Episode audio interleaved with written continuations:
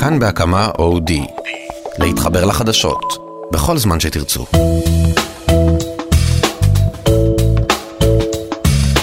מוציא לאור של אה, הארץ, עמוס שוקן, שלום. שלום. אנחנו נדבר uh, עוד מעט על הארץ, על כמה מהכותבים של הארץ, על מה מותר ועל מה אסור לכתוב, על uh, תפיסת חופש הביטוי שלך ועוד uh, ועוד, אבל לפני הכל uh, אי אפשר בלי כמה מילים על הפרשה של השבועות האחרונים, פרשת נתניהו מוזס, ההקלטות, הציטוטים שיוצאים מהן. שמעתי אותך ואני מניח שתגיד לי ששום דבר לא הפתיע אותך, כי אתה מכיר את העולם הזה ומכיר את כל הצדדים, בכל זאת תן לי איזה תובנה או, או, או משהו שבכל זאת עמדת מולו, הקשבת לו, ראית אותו ואמרת וואלה, אפילו אני מופתע.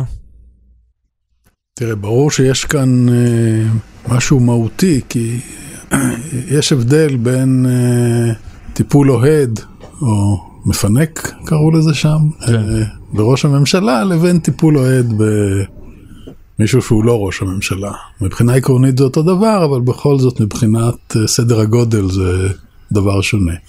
וזה אולי מבטא גם את המצוקה כתוצאה מקיומו של ישראל היום.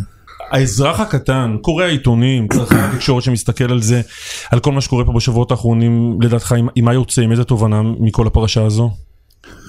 אני חושב ש, שהוא לא יכול לסמוך על, אה, על מה שהוא מקבל בידיעות אחרונות, וזה מצער, כי יש שם גם דברים... בידיעות אחרונות או בכלל בעיתונות?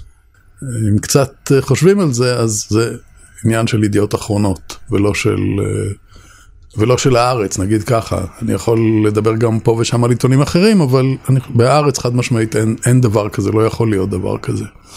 הבעיה הגדולה, היה לי ברור שתגיד, אה, אל תקראו ידיעות אחרונות, תקראו את הארץ, הבעיה הגדולה שכשקוראים את הארץ, מקבלים, אה, אני יודע, מבט של, אה, של משה דיין כזה, עין אחת, לא?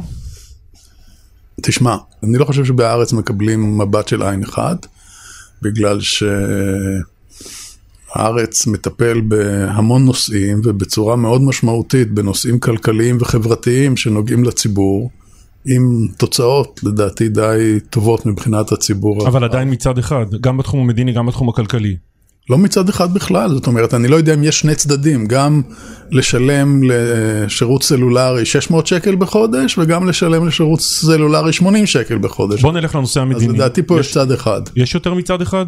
בנושא המדיני, ברור שיש יותר מצד אחד. לא, אצלך בעיתון. גם יש, כן, כן, אתה יודע, יוסי קופרווסר כותב בהארץ, אז uh, יותר צד שני מזה נדמה לי שאין. כן, הלאה.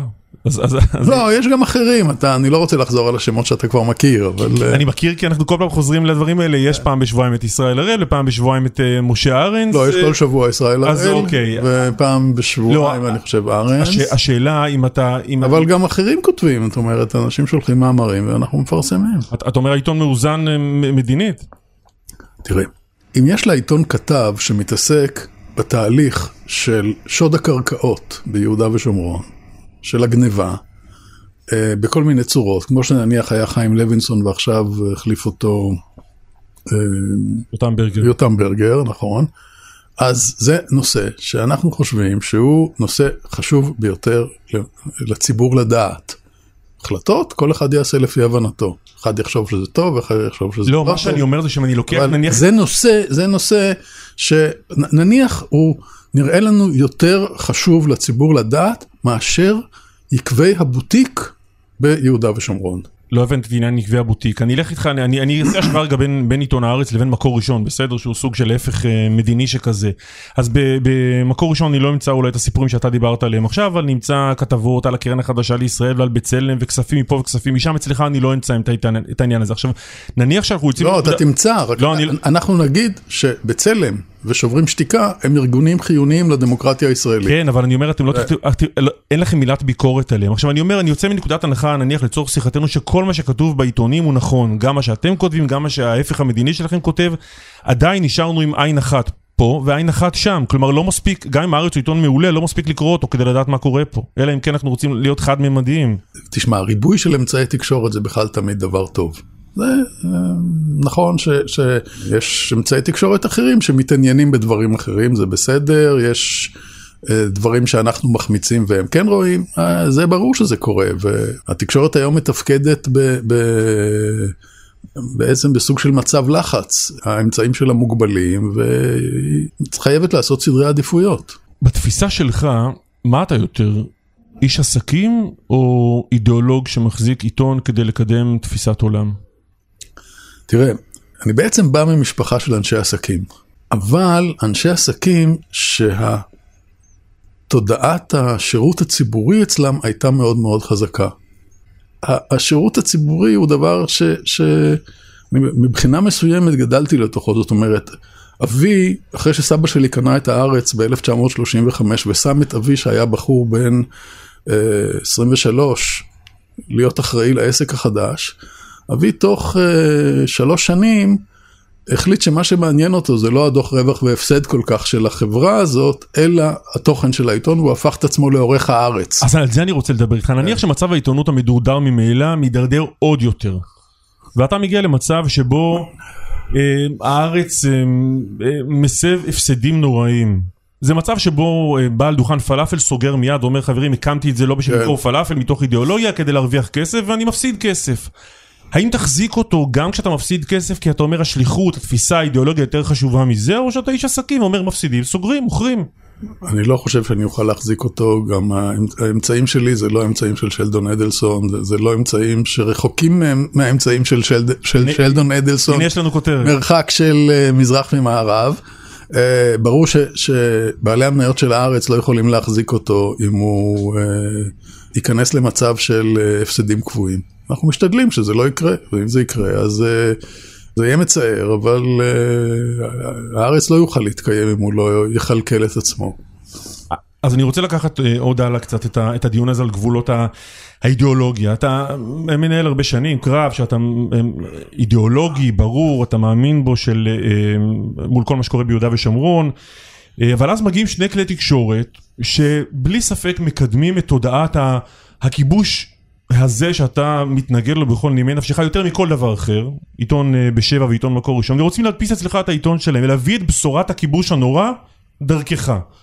ואתה יכול להגיד להם, לא, אני כואב בלילה, ישן, מתעורר בלילות מסויט מהנישול של הפלסטינים, ממה שקורה להם במחסומים, אבל אז אתה אומר, לא, זה מביא הרבה כסף, אז יחכו הפלסטינים. אה, לא. קודם כל, אני לא חושב שיש לי מונופול על הדעה, או שאני יכול להשתלט על הדעה במדינת ישראל. אני לא חושב את זה, זאת מדינה דמוקרטית, לאנשים שונים יש דעות שונות, יש להם זכות לבטא את הדעה הזאת, בין אם זה בדיבור, בין אם זה באמצעי תקשורת. אתה נותן להם לבטא, הרמקול הוא שלך. זה קצת מצחיק מה שאתה אומר. למה? כי, כי אני לא מדבר על בשבע, שאלמלא אנחנו היינו מדפיסים אותו, היה מדפיס אותו מישהו אחר.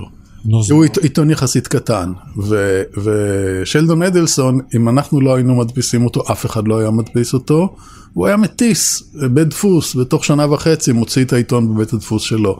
אבל אני לא חושב שבכלל ה- ה- הסוג הזה של מחשבה עולה בראשי. זאת אומרת, אה, אה, באותה מידה אה, אנחנו, אנחנו, אנחנו מדפיסים בבית הדפוס שלנו. כל מי שבא ורוצה לקנות שירותי דפוס. כן, אבל אתה- ואני לא יכול, אני, החובה שלי כמוציא לאור של הארץ היא לא משפיעה על, היא נוגעת רק להארץ, היא לא נוגעת לכל מיני גורמים אחרים שיש להם דעות אחרות. כן, אבל אתה עמוס, כשאתה כתבת שיש לעודד את המהלך של האירופאים לסמן מוצרים מההתנחלויות, כשהמטרה הברורה של הסימון הזה היא שלא יעשו עסקים איתם עם מתנחלים. אז לאירופאים אתה ממליץ להחרים את ההתנחלויות, אבל כשמדובר בחשבון הבנק שלך, אז אתה אומר, אוקיי, אפשר לעשות איתם עסקים? אה, כשאני כתבתי את המאמר הזה, אה, רק לחץ בינלאומי, שם הזכרתי גם את האירוע הזה, אני, אה, אני יותר מרחיק לכת ממך. אני חושב שלא מדובר רק על ההתנחלויות. אני חושב שהפעולה כדי שהיא תהיה אפקטיבית צריכה להיות רחבה יותר. נגד ישראל, חרם. כשכתבתי את המאמר לא ייחסתי אותו רק להתנחלויות. אבל ודאי להתנחלויות, ולכן אני שואל שוב, פעם שלישית, ואני מתנצל, כן. איך אתה מוכן להיות הבמה, הרמקול, המגפון, תמורת הרבה כסף, צריך להגיד עשרות מיליוני שקלים, במהלך השנים. לא במקרה, אנחנו הדפסנו את בשבע הרבה שנים לפני ששלדון הגיע, זה לא סכומים אה, עצומים. אני לא מזלזל בהכנסות, זה שבועון בסך הכל, מוג- מוגבל בהיקף שלו. לא מזלזל בשקל, אבל... אה, כשהם רצו לעזוב אתכם, הלכת וביקשת להוציא צו מניעה לא נתת לי לברוח מכם, לכן אני שואל... לא, ברור, ברור, בגלל שזה, אה, היה לנו- אז הסכם מסחרי שהם הפרו אז אותו. אני שואל אם כאן הכסף כן. מזיז הצידה את האידיאולוגיה ויחכו הפלסטינים שמישהו אחר ידאג לנישול שלהם. אתה יכול לבדוק אותי. תתחילו להפציץ אותנו במודעות של אה, גוש אמונים, ואז תראה אם העמדה תשתנה או לא בארץ. אבל הנה, נו, אני אני נותן לך נתון, מה זאת אומרת? לא, אני לא אחראי ל- ל- לעמדה שכלי תקשורת אחר מבטא, אין לי, אין לי, אה, אני לא מתיימר להיות אחראי ואני לא מתיימר לנהל את שוק הדעות. מה שמעניין אותי זה שהארץ יגיד את מה שהוא חושב שהוא נכון מבחינת האינטרס הציבורי. טוב, הרבה מאוד שנים אה, כל עניין השואה, השוואות לנאצים, היה פה סוג של טאבו שלא נגעו בו, אנחנו זוכרים 20 שנה אחורה את הדיונים על ההפגנה ההיא בכיכר ציון, האם אבישי רביב, רק אני, אני לא מסכים איתך, השואה מככבת בחיים שלנו בצורה, בצורה הייתי אומר, אה, שהולכת וגוברת. כן, אבל השאלה באיזה מקום, השאלה אם... המקום שמי ש, מי שמביא אותה לשם, מביא אותה לשם. אין הבדל אם אנחנו מדברים על האיראני בהיבט הזה או על ראש הממשלה שלנו? אני חושב שמבחינה מסוימת יותר חשוב ויותר נכון ויותר אמיתי זה לעשות את ההשוואה של התופעות הלאומניות שאנחנו רואים בישראל לתופעות הלאומניות שראינו במשטרים הפשיסטיים באירופה. ישראל מזכירה לך את הימים ההם? אנחנו, המדינה, הממשלה, ראש הממשלה, הצבא, מישהו מזכיר לך, אתה מסתכל ואתה אומר מזכיר לי מאוד את הנאצים? מזכיר לי מאוד, בוא, התפקיד שלנו זה להיות קרואים לשינויים כשהם מתחילים. אתה יודע, גם אצל הנאצים, 33 ו-34 לא הייתה 42. אז אני אנסח את זה אחרת, אתה מזהה אצלנו תהליכים, אני מתכתב במילה בעניין הזה עם האלוף יאיר גולן, אתה מזהה אצלנו תהליכים שיכולים בעוד שנתיים, שלוש, ארבע או חמש, להגיע למשרפות, לתאי גזים? במשרפות אין סרט שמשהו יגיע. זה גם, גם אצל יהודים אני לא מאמין שזה יקרה, למרות בכתב שנזרק לבית של פלסטינים. זה לא חייב להגיע לזה, מספיק התהליך לקראת פשיזציה של ישראל, שהוא, אי, אפשר להתעלם ממנו כשעושים בכל זאת את ההשוואה. אז, לא- אז למה צריך להזכיר את זה? למה צריך, הרי, אנחנו, הרי, הרי תראה, תמיד אני יכול להגיד, עמוס שוקן מזכיר לי את היטלר כי, לש- כי הוא יש לו אף והוא היה לו אף, ואני לא אומר את הדבר הזה, וזה גם יהיה נכון, כי לשניכם היה, אבל אני לא אומר את זה, כי אני מבין מה המשמעות של ההשוואה הזו. ולכן זה, להגיד זה לא בדיוק, זה קצת, קצת בריחה מהעניין הזה. מה שאני שואל זה אם אי אפשר בלי לשחק עם העניין הנאצי. או שיכול להיות שחלק מהכותבים שלך חושבים שאתה יודע, בלי לצעוק, אה, שמע, אתה יודע, כמו, כמו ילד שכשצועק פיפי קקי מקשיבים לו יותר. אני, אני, אני אה, יכול לחיות בלי שיעשו השוואה בין איזה איש טלוויזיה והיטלר. מצד שני, אני גם... אתה יכול לסנגר אבל על האמירה הזו של רוגל אלפר שכשהוא אה, כשהוא כתב שההבדל היחיד בין העיתונאי יואב לימור לבין אדולף היטלר זה של, שהיטלר היה גם רוצח המונים? תראה, זה, זה לא הבדל יחיד שזה עישן סיגריות וההוא לא עישן. זה בכל זאת הבדל במהות, ההבדל במהות הוא ההבדל המרכזי. זאת אבל- אומרת, אבל- קח מהיטלר את רוצח המ- המונים וכבר הוא יישכח בהיסטוריה. נכון, אז, אז, אז למה להשוות עיתונאי? בסדר, אז, אבל יחד עם זה, יחד עם, אז אני אומר, אם הייתי כותב אני את הדבר הזה, לא הייתי משתמש בהשוואה הספציפית להיטלר. מצד שני, אני גם לא חושב שההתנפלות הזאת שהיטלר אז כולם נזעקים. רגע, בואו בוא, בוא נדון במה שרוגל אמר, ומה שרוגל אמר נראה לי בסדר גמור. אז בוא נדון רגע במה שרוגל אמר, אני לא רוצה לדבר על רוגל, כן. אלא לצאת ממנו לשאל- כן. לשאלת הגבולות. אני, אני אתן לך כמה, כמה ציטוטים שלו, בסדר?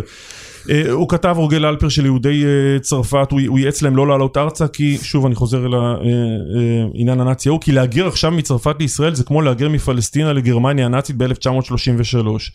אימא של הרוג בתאונת דרכים הוא השווה לדאעש רק בגלל שהיא חשבה שהתאונה שבה נהרג הבן שלה התר- התרגשה, התרחשה בגלל המחלוקת בעם וצריך לחזור בתשובה. על הדברים של מרים פרץ אה, ששכלה את שני בניה הלוחמים בצה"ל הוא כתב שהם אה, אנטי הומניזם ימי ביניים יקרוב יותר ברוחו שוב לדאעש. אה, מאשר לנאורות, אה, לגלג על הורים שכולים אחרים. עכשיו, עוד פעם אני אומר, אני לא רוצה לדבר על רוגל אלפר, זה בסדר, מותר לו לכתוב מה שהוא רוצה. אני רוצה לשאול לא עליו, אלא, אלא עליך. כשאתה קורא את הדברים האלה, והם לא פעם ולא פעמיים מופיעים, אתה אומר לעצמך מה? אני אומר לעצמי שאני אה, רוצה להבין את מהות הדברים שהוא אומר, ופחות עסוק בסגנון של מה שהוא אומר. ואני חושב שההתעסקות בסגנון של מה שהוא אומר, היא בעצם דרך להימנע מלעסוק במהות של מה שהוא אומר, ומבחינה זאת, הכתיבה הזאת היא, היא במידה מסוימת counterproductive. כי כשאני כתבתי את המאמר הזה, רק לחץ בינלאומי, ובעצם קראתי לחרם על, על, מבחוץ על, על ישראל, לא ראיתי אף ויכוח איתי. לא ראיתי, לא היה אף ויכוח איתי. היחיד, הדבר היחיד שראיתי זה שדרור עידר ב... ב... ישראל היום. בישראל היום כתב, הוא רק לא האשים אותנו בטרור. בסדר, נו. לא, אבל אני חוזר לכתיבה של... אז. אני אומר, זה, זה, זה סגנון, זה אני לא, אני פחות מתרגש מסגנון לעומת מהות של הטיעון. לא, אבל אני- אני- הטיעונים של רוגל הם טיעונים שאני בסך הכל מסכים איתם. אבל אני מנסה להבין, שוב, מבחינת חופש הביטוי אין בעיה שהוא כותב מה שהוא כותב, אני מנסה להבין איפה, אם בכלל, יש עורך בעיתון מול טקסטים כאלה, או שאתה אומר, זה בסדר מבחינתנו, וגם העורך חושב, ואז אתה יודע, כל השאלה מיותרת. תשמע, יש לי פה ושם דיונים עם אלוף בן על טקסטים. יש לי, אז אתה יודע, אני אומר מה שאני חושב, הוא אומר מה שהוא חושב, וההחלטות בסוף הן, הן שלו. אמרתם פעם לרוגל אלפר על טקסט מסוג כזה או אחר, זה לא שייך, עברת את הגבול? אני יודע שאלוף דיבר איתו משהו, אבל אני לא יודע בדיוק על מה, וגם אני באיזשהו נושא דיברתי איתו, אני לא זוכר בדיוק מה זה היה, אני זוכר אולי במהלך השידור ואני אגיד לך. אז עזוב רגע את רוגל אלפר, כן. ת- תן לי דוגמה, אם יש לך לטקסט שנפסל פעם, אה, כי הוא היה בוטה מדי, קיצוני מדי, פוגעני מדי. אני לא פסלתי אף טקסט, כי אני לא קורא דברים מראש. אבל אתה בטח, אני לא בטח קורא- אני- אני קורא... אתה שומע מפעם לפעם מה שקורה בעיתון, אני מניח. לא, בסדר, אני קורא את העיתון, אבל אני לא... לא, אני- לפסול זה צריך לפני פרסום ולא אחרי פרסום. מה שאני כן קורא מראש זה את עמודי המאמרים, שני עמודים. לא, אני, אני לא הייתי, לא, לא זוכר שאי פעם הייתי מעורב בפסילה של משהו שהופיע שם, והעורכים ודאי ש, שפסלו, ושגרמו לדברים לא להופיע. אבל אתה לא לא זוכר אה, דוגמאות. אני לא יודע, אם לא, לא שאלתי אותם. מה אתה אומר למועצת העיתונות שאחרי המאמר ההוא שלו על יואב לימור עם היטלר ביקשה ממך לרסן את הכתיבה שלו? זה נראה לי שהיא חרגה מסמכותה ב... לחלוטין, אין לה שום סמכות אה, לקבוע אם משהו אה, בסדר או לא בסדר בתחום הזה. יש לה תקנון אתיקה ו... יצא לך לדבר על זה עם נשיאת מועצת העיתונות כי אתה חבר ותיק במועצה. אני לא דיברתי על זה איתה, דיברתי, הייתי במועצה שדנה ב... בעצם, הרי המועצה הוציאה הודעה, ואחרי ההודעה הזאת הייתה אה, התמרמרות בתוך, בקרב חברי המועצה על זה שההודעה הזאת יצאה. אני הייתי בדיון, אבל לא נשארתי עד הסוף, שדנו בנוהל של הוצאת הודעות, כי החברים לא היו מרוצים מזה שהמועצה הוציאה הודעה כזאת, שכפי שגם התברר, הייתה ביוזמת אביו של, אה, של יואב לימור, שהוא חבר מועצה, ובוא נגיד, אה, זה לא היה מהרגעים המוצלחים ביותר של מועצת העיתונות, לדעתי. אני רוצה ללכת איתך לעוד, אה, לעוד דיון על אה, חופש הביטוי. כשאמירה אס אה, משבחת אצלך טרוריסטים פלסטינים וגם כותבת, ואני מצטט, ויצא לנו כבר פעם לדבר על, ה, על הציטוט הזה, יידוי אבנים הוא זכות וחובה מולדות של מי שנמצא תחת שלטון זר. זה לא רגע שבו אתם עוברים ממקום של עיתון שמותח ביקורת לגיטימית למקום של עיתון שגם מעודד טרור? לא, אני חושב שזה, אנחנו במקום של עיתון שמסביר מדוע אנחנו נמצאים בסיטואציה של טרור. והתיאוריה שישראל אה, מותקפת מטרור ואין לה שום אחריות על הטרור שתוקף אותה, היא תיאוריה שאמירה לא מקבלת. לא, זו פרשנות מקלה. כשאתם כותבים, שוב, שהיא כותבת, יידוי אבנים הוא זכות וחובה, זה לא פרשנות מהצד, זה לתת לגיטימציה, זה להגיד אם זורקים אבנים, ואתה יודע, עמוס אבנים גם הרגו כבר אה, אה, אזרחים ישראלים יהודים, אז זה בסדר. זה מה שכתוב במשפט הזה, אי אפשר לנתח אותו אחרת. שהמצב, הקולוניאליזם, שבו מישהו בא ולוקח בעלות על שטח והופך את התושבים הקיימים לנתינים משוללי זכויות או משוללי זכויות רבות, ושהוא לוקח את ההחלטות בשלה, בשבילם, והם לא משתתפים בתהליך קבלת ההחלטות, הוא מצב שכתוצאה כנראה מן הטבע האנושי לא נפתר זולת עם טרור. ו- ואנחנו לא מכירים מקרים, אני לא יודע, אולי מישהו ימצא איזה מקרה שבו מצב כזה נפתר בדרכי שלום לחלוטין בלי שהיה שלב של טרור. זה מצער, זה אה, אה, מגונה, ברור ש- שהיינו מעדיפים שהתגובה הפלסטינית לכיבוש הייתה צעדות בשדרה החמישית ובפנסילבניה. לא, לא היית, מצפ... לא היית מצפה, כי אתה עצמך אומר, צעדות לא. בסדרה החמישית לא היו מועילות, רק טרור מועיל. לא, אני אומר, אני אומר שההיסטוריה האנושית וההיסטוריה של הקולוניאליזם מראה שהקולוניאליזם אה, אה, נפסק רק כאשר קדם לו טרור. זה פשוט ניתוח היסטורי של אה, תופעת הקולוניאליזם ואיך הוא חדל להיות. ו- ולכן הכלי הזה כנראה הוא הכלי היחיד שעומד לרשותו של הנכבש, המנושל. מאמר הפוך, לא נגד פלסטין, לא נגד יהודים, אלא נגד פלסטינים, היית מפרסם גם? אני, אני אתן לך את הציטוט המדויק שלו, רק הפוך, בסדר? יידוי אבנים על פלסטינים הוא זכות וחובה מולדות של מי שפלסטינים מבצעים נגדו טרור כל כך הרבה שנים. סוף ציטוט. היית מפרסם מאמר כזה? זה נראה לי קלוש. למה? בגלל, למה? בגלל שהרי מה שאותך לא מעניין ואותנו כן מעניין, מדוע, מדוע יש טרור פלסטיני. ואני לא אומר שטרור מכל מיני סוגים הוא דבר שאפשר לחסל לחלוטין בקיום האנושי. גם יהודים רוצחים יהודים וכן הלאה. אבל מי שכתב את מה שאמירה כתבה חושב שהסיבה לטרור הפלסטיני זה הכיבוש היהודי. לא, אני לא מתווכח. אי אפשר להתעלם. אני לא מתווכח איתך על העניין הזה. זה ויכוח לגיטימי, אני מתווכח איתך על חופש הביטוי. תראה, אין חופש ביטוי לכל אחד, יש חופש... אבל זה אותו משפט. לא, לא, לא, לא, יש חופש ביטוי למי שמנמק עמדה ברמה סבירה של אה, טיעון. אז, אז אתה יודע, פה אני לא רואה טיעון. אם יהיה טיעון מנומק כזה, למה מותר לזרוק אבנים על פלסטינים? כנראה שאם יהיה טיעון מנומק שיסביר את זה, אז, אז אה, אפשר יהיה לפרסם גם דבר. מאמר מנומק של בנצי גופשטיין שמסביר למה נישואי תערובת בין יהודים לגויים. בנצי גופשטיין הוא אדם פסול. הוא לא יפרסם בארץ. מאמר מנומק. לא, הוא לא יפרסם בארץ. עזוב אותו, אני שואל אותך. לא, הוא לא יפרסם. למה? אנחנו גם לא נפרסם מאמר בעד טיפולי המרה של הומואים. לא, אבל לא שאלתי על טיפולי לא, אני כן חושב, אני חושב שהעניין הזה של איסור על נישואי תערובת הוא בדיוק אותו דבר כמו, כמו טיפולי המרה להומואים. אז בשורה התחתונה בעצם אתה אומר לי שחופש הביטוי בארץ זה חופש ביטוי של מי שצריך לחשוב כמוך. כי אתה מסביר, כי אתה מסביר לי, אתה מסביר לי ואתה משכנע וצריך להגיד את זה ואתה עושה את זה טוב, למה הוא טועה וזה טועה ואתם צודקים ויכול להיות שזה נכון.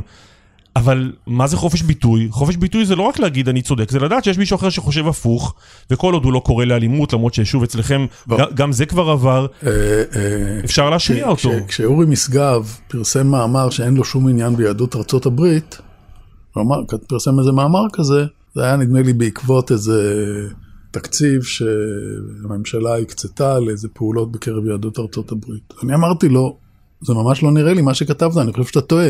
כי זכות הקיום של ישראל כוללת את האפשרות, ש, את, את, יש לה חובה כלפי הקיום של יהדות ארצות הברית.